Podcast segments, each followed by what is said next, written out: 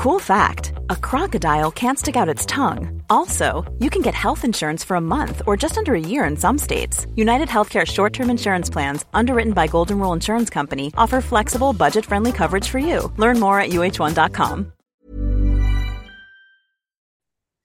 Halo pendengar ganteng-ganteng Manchester United Podcast, kembali lagi bersama kita berdua, ada Sawung dan Elvin di sini. Dan ini salah satu pertandingan yang cukup membahagiakan ya uh, bagi gue dan bagi fans United lainnya gitu kan. Uh, terutama bagi teman-teman yang udah mulai putus asa, udah mulai gelisah, udah mulai kayak nggak punya harapan gitu ya sama tim ini mau apa. Um, kemarin United akhirnya comeback setelah sekian lama uh, dari dua gol tanpa balas oleh golnya uh, Dedongker dan juga siapa satu lagi Vin? Uh, gol pertamanya McGinn. McGinn. Nah, di babak pertama kita ketinggalan dua kosong itu udah hari-hari itu udah kayak ini yes just another bad day lah untuk United gitu. Tapi ternyata mulai babak kedua uh, United tampil bukan berbeda ya karena gue merasa permainnya sebenarnya sama ya Vin ya. Iya, iya. Tapi mungkin ada ada determinasi dan juga ada keyakinan bahwa kayak somehow kita bisa uh, apa mengembalikan keadaan gitu dan ternyata United bisa menang 3-2 gitu atas uh, Aston Villa dengan dua gol yang Garnacho dan akhirnya gol pertama Premier League uh, oleh Rasmus Højlund. Pendapat lo, Vin? Iya, uh, gue juga kalau di preview ya, gue bilang bahwa gue sangat pesimis sama hasil MU lawan Villa nantinya gitu. Dan bahkan gue ngejiggs lagi nih. Kalau lawan Liverpool gue triple captain si Salah, gue kali ini gue kaptenin Oli Watkins gitu. Dan ternyata jinxnya berhasil. Watkins sama uh. sekali tidak berbahaya ya kemarin gitu. Yeah. satu sisi gue menurut gue ya win-win sih dengan gue kaptenin pemain yang bakal ngelawan MU gitu. Dan um, kita main sebenarnya nggak jelek sama sekali ya dari awal dan oh kalau ngomongin line up dulu kali ya. Mm-hmm. Ternyata surprisingly akhirnya Ten Hag tidak menurunkan Scott McTominay ya untuk pertama kalinya gitu. Itu dan juga Anthony. Dan juga Anthony gitu. Dan tiba-tiba Rashford sama Garnacho dimainin tapi sekarang berbeda Garnacho di kanan gitu. Ya. biasanya kan Rashford yang di kanan ya. Garnacho ya. di kiri tapi sekarang dibalik. Garnacho di kanan kemudian memainkan Mainu sebagai DM terus ada Erikson dan juga Bruno Fernandes. Dan Shaw ternyata cedera ya jadinya dipasang Dalot di kiri. Dan ketika main menurut gua MU nggak jelek men, MU mainnya bagus, cuma memang apa ya, belum bisa lah, belum bisa uh, membuat sebuah peluang yang matang banget dan gol. Cuma sampai ya hal-hal suwe sering terjadi kan, McGinn bola-bola apa namanya um, crossing dari dan bebas ya, ya. Menurut gue tuh pelanggaran nggak perlu lagi ya, lagi-lagi gitu dari Bruno Fernandes yang sering melakukan pelanggaran di apa bagian-bagian berbahaya gitu. Dan ketika kemarin kebobolan menurut gue ya dua hal sih yang disalahkan gitu. Yang pertama memang koordinasi pertahanannya jelek gitu kan kayak ini siapa nih yang mau ngebuang gitu kan. Semua pada hmm. diem dan kedua menurut gue harusnya Onana ketika melihat itu terjadi dia langsung hajar aja gitu loh. Mungkin karena kebingungan gitu loh. Semuanya bingung, backnya bingung, kipernya bingung, saling apa ya? Kasarnya mungkin lempar tanggung jawab kali gitu. Backnya backnya nyuruh kiper, kipernya nyuruh back gitu. Jadinya akhirnya menurut gue ya kiper salah, koordinasi juga salah, komunikasi sih menurut gue gitu. Tapi kalau di saat seperti itu harusnya kiper bisa lebih vokal gitu. Jadi akhirnya gol konyol, kemudian kebobolan lagi ada yang dongkar itu itu juga jelek banget kan golnya.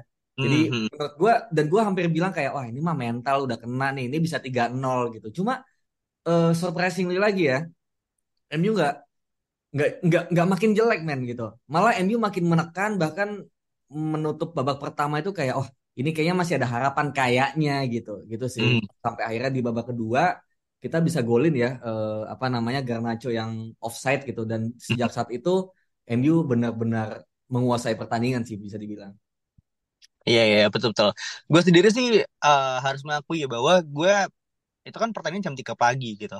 Dan uh, gue nonton saat itu hanya di 20 menit pertama awalnya. Karena kayak wah ini kayak nggak ada harapan nih gitu kan. Karena ya Aston Villa kan lagi sangat oke okay, gitu kan. Dan di pertandingan kemarin uh, lawan West Ham kita juga kalah 2-0 gitu. Walaupun gue sudah cukup cukup excited ya kalau uh, apa McTominay dan juga si Anthony di drop gitu. Cuman pada saat pertandingan tersebut gue kayak wah nih kayaknya kayak enggak deh gitu. Dan sampai akhirnya uh, dapat apa ada highlight ke kebobolan gitu sampai dua gol gue kayak gue udah udah cukup pesimis tuh gitu. Gue lanjut main FM lagi tuh bro. Jadi gue tahu gimana rasanya Ten Hag itu sangat kesel dan bete ketika lo udah kasih roadmap plan yang jelas tapi pemain lo nggak bisa execute itu dengan baik gitu. Iya, di iya. karena di FM juga sama kalau misalnya lo lagi lo strict lo stres banget gitu. Mau gimana gitu kan. Tapi akhirnya uh, mungkin di halftime itu Ten Hag berhasil meyakinkan bahwa kalau misalnya lo bisa execute ini dengan baik lo pasti comeback lo pasti bisa gitu. Dan makanya si uh, Evra juga bilang kan di uh, halftime kalau misalkan United bisa fokus dengan uh, set piece dan juga tetap memainkan permainan yang sama kita bisa menang 3-2 gitu. Gue awalnya kayak yakin gak tapi ternyata sejak golnya uh, siapa namanya Garnacho yang dianulir gue melihat kayak oh ini emang emang permainan itu ada sih gitu. Dan ternyata memang bener gitu. Uh, akhirnya kita bisa comeback 3-2 uh, dengan goal uh, winnersnya dari Rasmus Højlund menurut gue itu udah suatu pertandingan yang seharusnya bisa jadi ini ya apa namanya titik balik gitu. Karena banyak sekali orang yang bilang kayak uh, ini pemain-pemain yang sama yang menggulingkan berbagai macam manajer gitu kan. Dan uh, apa namanya gue juga tidak bisa menyalahkan orang yang bilang kayak uh, apa namanya ini udah udah udah kayak ini nih musim-musim akhirnya Ole gitu kan, yeah. Mourinho gitu kayak udah udah gak ada semangat itu segala macam gitu. Cuman ketika melihat bagaimana tim ini bisa fight back gitu ya dan tetap memainkan permainannya Erik Ten Hag menurut gue sebenarnya rasa percaya itu ada gitu kayak respect dan percaya itu ada gitu cuman gue nggak hmm. tahu apakah memang karena krisis secara injury gitu ya yang memang benar-benar merusak uh, ritme dan permainan atau memang sisi mental yang apa ya yang emang udah udah nggak bisa ketolong gitu at times gitu. Tapi ketika bisa diyakinkan bahwa kayak iya lo cukup bagus untuk bisa compete lagi gitu di Premier League menurut gue tim ini masih bisa terselamatkan gitu sih. Dan hopefully dengan adanya apa namanya uh, berita bagus gitu ya di Christmas kemarin tentang uh, akuisisinya Sir Jim Ratcliffe gitu kan dan bagaimana mereka udah mulai bekerja ya kalau nggak salah ya untuk yeah. uh, apa namanya membereskan footballing side-nya harusnya udah mulai clear nih uh, mau ke mana gitu arahnya gitu dan hmm. uh, pertandingan kemarin Boxing Day United nggak pernah kalah by the way sejak tahun 1970-an kalau nggak salah. Yeah, Jadi yeah. Pertandingan besok lawan Nottingham Forest harusnya sih kita bisa tampil cukup meyakinkan lagi sih gitu. Hmm, iya iya. Cuma cuma gini sih satu hal yang mungkin uh, kita kita semua pasti euforia ya. Kita senang banget dengan comeback kemarin 3-2 dan itu golnya di menit-menit krusial ya, yaitu di menit 58, di menit 60-an something. 58 ini kan berarti belum terlalu late ya, masih awal-awal gitu. Ya, Bahkan ya. kita gol yang offside itu juga di menit 47 gitu. Jadi ya. sebenarnya udah ada bentuknya gitu. Kemudian akhirnya gol penentu di 80 itu juga pas ya, nggak terlalu cepet, nggak terlalu late juga gitu. Hmm. Nah, cuma satu hal yang gue jadi concern adalah uh, ini gue masih nggak yakin apakah memang kita bisa memainkan seperti ini terus gitu loh permainannya karena satu hal Aston Villa itu mainnya benar-benar garis pertahanan tuh sangat-sangat tinggi tapi hmm. mereka kurang disiplin ternyata gitu loh backnya jadi kayak kalau kita lihat MU sering banget kan kasih true ball atau kasih uh, long ball ke Rashford atau Garnacho kan gitu dan itu para pemain Villa sulit buat ngejar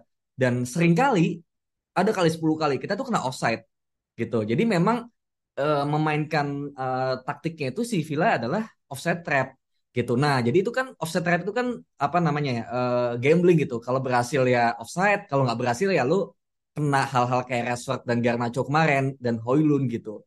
Nah, sama kemarin kita juga sering kena offside tapi berkali-kali juga kita bisa bikin peluang gitu. Yang mana skemanya mirip-mirip gitu. Nah, itu satu hal yang menurut gue kayak kan nggak semua tim memainkan cara permainan seperti ini gitu yang bisa dibilang agak-agak bunuh diri dan tipikal pemain-pemain kita memang untuk menghajar tim yang seperti ini gitu. Yang memang lini belakangnya tuh banyak bolongnya. Rashford, Garnacho itu makanan mereka gitu. Jadi menurut gua meskipun kita senang banget tapi kita lihat lagi gitu konsistensinya dan juga apakah kalau melawan yang benar-benar low block kayak West Ham, West Ham menurut gue lebih low block kemarin tuh mereka benar-benar compact di belakang, nggak ada kayak Aston Villa kemarin gitu. Jadi kayak lawan West Ham, kemudian nanti lawan Nottingham yang pastinya lebih kompak lagi di belakang. Ini kita bisa bongkar atau enggak? Apakah Rashford bisa memainkan dan Garnacho ya bisa sebagus kemarin lagi gitu? Karena ini pertandingan yang berbeda nantinya. Rashford bakal bagus maybe karena um, situasinya mendukung gitu. Meskipun gue gue juga appreciate banget ya kemarin tuh pertandingan terbaik Rashford sejak lawan hmm. Copenhagen menurut gue ya. Gitu. Hmm. Dia efektif apa pun yang dilakukan, passingnya semuanya benar. Bahkan dia lebih bekerja keras yang gue lihat. Gue lihat sampai ada momen Villa itu kayak long ball ya ke arah kiri, terus Rashford sampai ngejar lompat dapat bola, kemudian langsung uh, memulai serangan lagi gitu. Itu jarang banget kita lihat. Yeah. Gitu. Dan Jadi, setelah ya, setelah hmm? sekian lama akhirnya Rashford mau passing ya. Iya, akhirnya dua kali kan passing ke Garnacho dan itu satu gol satu uh, offside kan gitu. Jadi yeah. menurut gua semoga ya, semoga ini juga nggak um, cuma sementara. Jadi bentuk-bentuk permainan seperti kemarin, Tenar juga melihat ini McTominay itu jangan dijadikan starter gitu. Tapi kayak kemarin ya, Scott McTominay hmm. kan jadi DM ya gitu. Akhirnya pas masuk ya nemenin si uh, siapa ya, Erikson maybe ya. Kemudian Bruno tetap di depan itu udah benar gitu. Jadi gue hmm. gue gue bilang di Twitter. Jadi McTominay ini meskipun uh, dia bisa cetak gol dengan ditaruh menjadi AM, menjadi nomor 10 atau nomor 8, tapi malah ngerecokin Hoylund sama Bruno gitu. Hmm. Ya kan? Mending dia jadi DM aja double pivot bareng Mainu atau bareng Erikson yang sebenarnya itu melimitasi kemampuan dia, tapi seenggaknya nggak ngerecokin cara menyerang kita gitu. Jadi ini tuh ini tuh lose lose situation menurut gue gitu. Kayak mending ya mending gak usah dimainin sama sekali kan gitu. Yeah. Tapi kalau harus dimainkan, udah lalu DM aja kayak zamannya Ole gitu loh. Scott di DM, kemampuan terbaik dia tidak keluar, tapi seenggaknya dia nggak ngerecokin pemain lain gitu aja. Menurut gue itu udah udah lebih benar daripada memaksakan dia nomor 10 tapi Bruno kagok. Many of us have those stubborn pounds that seem impossible to lose, no matter how good we eat or how hard we work out. My solution is PlushCare PlushCare is a leading telehealth provider with doctors who are there for you day and night to partner with you in your weight loss journey. They can prescribe FDA-approved weight loss medications like Wagovi and Zepbound for those who qualify. Plus, they accept most insurance plans. To get started, visit plushcare.com slash weight loss. That's plushcare.com slash weight loss. I'm Sandra, and I'm just the professional your small business was looking for. But you didn't hire me because you didn't use LinkedIn jobs. LinkedIn has professionals you can't find anywhere else, including those who aren't actively looking for a new job, but might be open to the perfect role, like me. In a given month, over 70% of LinkedIn users don't visit other leading job sites. So if you're not looking on LinkedIn, you'll miss out on great candidates like Sandra. Start hiring professionals like a professional. Post your free job on linkedin.com slash achieve today. Hoylund juga kagok gitu. Malah jadi kita nggak bisa bikin peluang, golin juga nggak bisa. Itu sih. Iya, yeah, menurut gua sih si siapa McTominay ini case-nya harusnya mirip dengan apa yang kita lakukan dengan Vela ini ya, gitu. Betul dia kan midfield tapi dia bisa cetak gol kan. Somehow yeah. dia selalu bisa cetak gol gitu. Tapi bukan berarti lo selalu kasih Vela ini di depan mulu gitu. Bukan berarti lo kasih dia sebagai second striker atau sebagai AM gitu. Karena ya posisi dia nggak di sana sebenarnya gitu. Dan kalaupun memang lo butuh ya lo masukin di injury time gitu kan. Lo masukin dia di uh, apa menit akhir di mana lo butuh gol penentu atau mungkin lo butuh uh, equalizer gitu kan itu baru lo kasih McTominay di depan gitu. Tapi kalau misalkan enggak menurut gue bahkan kayak main di tengah pun dia juga nggak sebagus itu bro masalahnya gitu. Iya memang. Kayak ya waktu pertanyaannya apa ya? Liverpool lah. Makanya gue bilang kayak ini orang emang diganti pohon pisang nggak ada bedanya. Karena karena kemampuannya segitu-segitu doang gitu. Dan gue nggak yeah. tahu apakah menjadikan dia sebagai apa namanya salah satu pivot dari uh, defensive midfield itu akan jadi solusi yang tepat gitu. Karena ya Mainu bukan Fred gitu kan yang bisa selalu lari ke lari ke sana kemari yang bisa kasih dirty work lah buat McTominay gitu kan nggak bisa juga gitu. Dan apa ya kayak menurut gua dengan hadirnya Erikson sih ini udah udah cukup jadi angin segar sih. Kalau misalkan McTominay ini ya sebagai senjata terakhir lah gitu ibaratnya gitu. Kan lo lo lo butuh uh, goal baru lo apa masukin dia gitu. Tapi untuk argumen lo tentang uh, apa ya pemain permainan kita melawan low block harusnya sih nggak ada masalah gitu. Karena tim ini kan kemarin bisa peringkat tiga gitu. Bisa dapat Carabao Cup. Means dia bisa ketemu dari berbagai macam tim dengan berbagai macam plan dan tetap works gitu. Bahkan dengan tipe pemain yang jauh lebih jelek lah dibandingkan musim sekarang harusnya ya gitu tapi karena isunya adalah mungkin di musim pertama masih ada ini ya uh, manajer bounce back-nya lah gitu kayak misalkan hmm. lo habis ganti manajer lo habis jago lo habis itu perform terus gitu dan vibes-nya masih enak gitu tapi sekarang kan kayak Ten Hag udah mulai tahu prinsipnya, udah mau disiplin gitu kan. Pemain-pemain juga harus kayak mengikuti apa yang dia inginkan gitu kan. Jadinya isu mentalitas dan apa namanya injury ini yang emang emang nggak nolong sih gitu. Jadi gue hopefully berharap di Januari ini ketika nanti udah ada kan santer ya berita kita mau dapetin striker lagi kan gitu. Iya, yeah. Yeah. Ataupun uh, apa namanya back kalau nggak salah gitu. Hmm ketika kita nanti udah dapat satu atau dua pemain ini dan akhirnya bisa nutupin cover-cover yang ditinggalin sama pemain-pemain krusial gitu kayak misalkan Hoylund kalau misalkan lagi cedera gitu atau Casemiro atau Martinez harusnya sih United bisa perform dan akhirnya mungkin ngunci di uh, empat besar lagi sih gitu menurut gua. Hmm, iya iya iya. Cuma ya itu sih kayak apa namanya? Ya musim lalu kan beda musim sekarang ya gitu. Musim sekarang pemain-pemain yang musim lalu bagus itu somehow musim ini cedera atau underperform kan. Rashford, Bruno, Martinez, Erikson, Casemiro itu kan somehow bermasalah semua gitu musim ini. Jadi ya musim ini tuh jadi kacau semua gitu loh.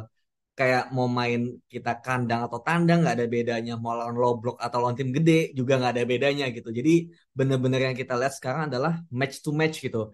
Ada match di mana kita expected untuk menang ternyata enggak. Ada match lain yang kita juga uh, expected kalah ternyata menang gitu loh. Jadi menurut gue ini juga satu hal yang satu hal yang apa namanya menurut gue nanti nextnya ya lawan lawan Nottingham Forest gue harap banget gitu. Dan Nottingham Forest ini kan pelatihnya baru ganti ya jadi Nuno Espirito Santo. Dan Nottingham Forest ini kemarin di St James Park itu ngalahin Newcastle 3-1 dengan si uh, siapa gue lupa Wood ya. Itu hat trick dan asisnya dua dari Anthony Elanga gitu. Jadi menurut gue ini benar-benar ancaman yang nyata sih menurut gue buat MU di weekend nanti. Kita main di mana ya? Besok ya? Tandang Joy. Kan kita di kandang waktu itu kita menang 3-2 tipis. Yang comeback juga dari 0-2 jadi 3-2. Oh iya, betul waktu itu Nottingham juga ya kalau salah ya. Iya benar. Nah, kayaknya sih besok lawan Nottingham harusnya kita bisa tampil lebih baik sih gitu karena uh, gue gua gua nggak melihat Nottingham mainnya low block ya kalau nggak salah gitu dia main uh, mungkin mid block gitu kan dan dia pasti akan memanfaatkan kecepatan Elanga dan juga uh, sayapnya sih. Gue lupa namanya Awoniyi ya? Ya kalau saya lupa gue iya gitu. uh. dan um, justru besok mungkin kalau misalkan striker kita udah mulai tahu ya kalau misalnya frontnya nggak berubah Rashford, Højlund dan juga uh, karena cuma masih di posisi yang sama gitu kan dan dengan penampilan yang bisa direplicate ya PR-nya mungkin udah bukan bisa cetak gol atau enggak tapi bagaimana uh, United secara defensif ya secara kolektif itu bisa perform sih gitu. Karena kemarin uh, ya Evan sama Varane mungkin baru pertama kali ya kalau usah dipasangkan gitu. Uh, itu masih masih secara komunikasi masih masih bingung lah gitu. Nggak kayak Maguire Evans atau kayak Evans sama Lindelof atau siapa gitu. Dan nggak uh, ada Luke Shaw juga pasti cukup cukup jadi beban gitu. Karena ya lo nggak bisa bandingin defensif yang Dalot sama Luke Shaw kan pasti beda banget gitu. Dan uh, bisa uh, bisakah? Pasti pasti bisa lah lawan Elanga gue gue yakin pasti bisa lah gitu. Jadi tinggal bagaimana kita perform secara defensif kalau misalnya memang bisa gue yakin MU bisa bisa ngeraih poin sih gitu. Hmm iya iya. Gue gue juga merasa memang ya lagi-lagi ya seharusnya memang seharusnya gitu loh. Seharusnya menang lawan tim mana pun memang seharusnya menang gitu. Cuma tadi sih kalau concern gue lebih ke apakah MU bisa disiplin gitu. Karena sering kali ya Gary Neville bahkan sempat bilang gitu ya kita ini frustrasi. Lawan West Ham kita kalah lawan Villa menang lawan Nottingham kalah lagi gitu loh. Jadi memang konsistensi dan juga kadang-kadang game to game itu memang berbeda strateginya tergantung lawan. Lawan Aston Villa kemarin somehow bisa menang bisa golin karena ya menurut gue masih ada pengaruh di mana high blocknya itu kan uh, apa high line defensifnya gitu. Nah ini kita lihat nih kalau Nottingham kalau misalnya ternyata kita bisa secara permainan bagus berarti memang ya MU is back bisa dibilang gitu ya. Tapi kalau ternyata kalah lagi dengan hal-hal yang sama persis kayak yang kita tonton lawan West Ham, lawan Newcastle ya berarti memang ya MU masih belum bisa gitu loh masih masih belum tahu lah gitu masih banyak perombakan yang akan terjadi nantinya gitu dan uh, menurut gue apa ya kalau ngomongin backline ya sedikit kayak gue malah melihat gitu entah kenapa musim ini sama Ten tuh lebih sering mainin Dalot gitu loh. Kayak lawan Liverpool kan itu dimainin terus gitu. Jadi memang ada kemarin nyambung sih sama hal yang kemarin dilakukan sama Ten Hag ya lawan Nottingham. Jadi lawan Nottingham tuh eh sorry lawan Villa. Lawan Villa tuh sebenarnya si siapa namanya uh, Ten Hag tuh bilang dia melakukan tweak gitu loh, tactical tweak di babak kedua. Jadi Wan Bisaka ini kan wingback gitu, biasanya taruh di ujung gitu. Tapi ketika bertahan dia tuh nanti bakal masuk ke dalam gitu buat um, ngejaga pemain nomor 8 ya gitu. Itu doang sebenarnya diganti. Sisanya ya motivational aja gitu. Jadi memang ada hal-hal yang secara taktikal seperti itu dan um, gue juga sempat bilang bahwa MU ini kalau misalnya build up itu nggak bisa cuma pasang Mainu doang gitu harus hmm. ada back sayap yang masuk ke dalam gitu. Kalau di Arsenal tuh contohnya Zinchenko.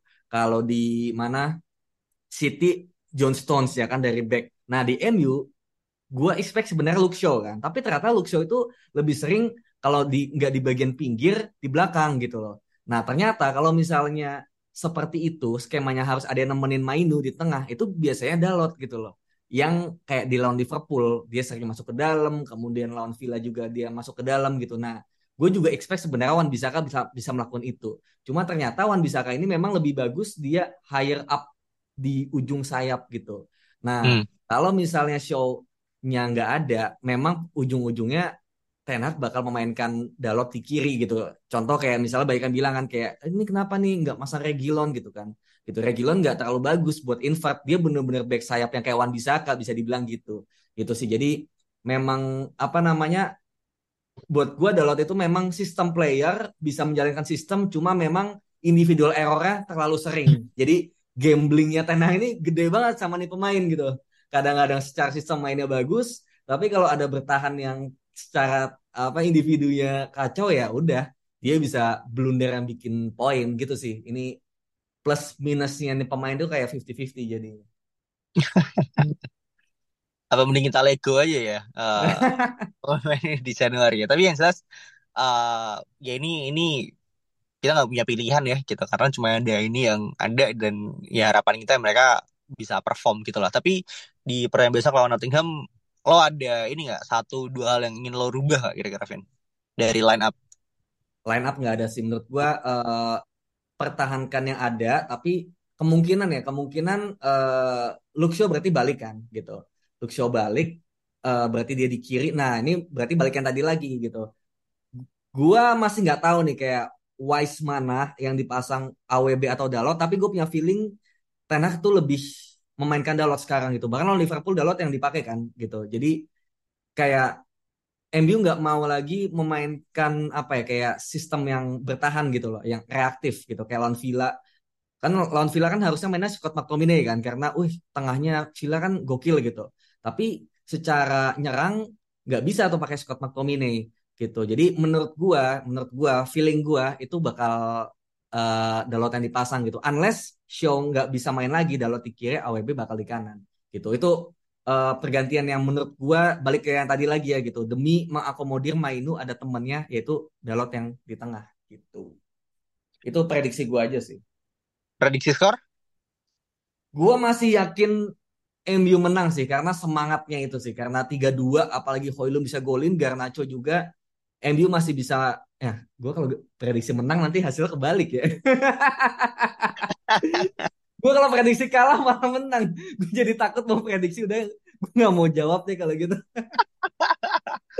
Oke oke oke. Nanti uh, kita update hasilnya setelah ini ya setelah pertandingan. Besok lawan Nottingham uh, tergantung ketahuan lah ntar intronya seperti apa biasanya kalau bersemangat ya kita menang kalau enggak ya ya kalian semua udah tahu lah ya seperti apa Oke, kalau gitu uh, mungkin itu dulu bisa kita bahas di episode ini. Kalau misalnya ada tambahan atau mungkin ada hal-hal yang ingin kita bahas, nanti ya bisa kalian uh, apa namanya mention ya di @gmu podcast. Sampai ketemu di episode selanjutnya. Bye bye. Imagine the softest sheets you've ever felt. Now imagine them getting even softer over time. That's what you'll feel with Bowl and Branch's organic cotton sheets. In a recent customer survey, 96% replied that Bowl and Branch sheets get softer with every wash. Start getting your best night's sleep in these sheets that get softer and softer for years to come. Try their sheets with a 30-night guarantee. Plus, get 15% off your first order at bowlandbranch.com. Code BUTTERY. Exclusions apply. See site for details.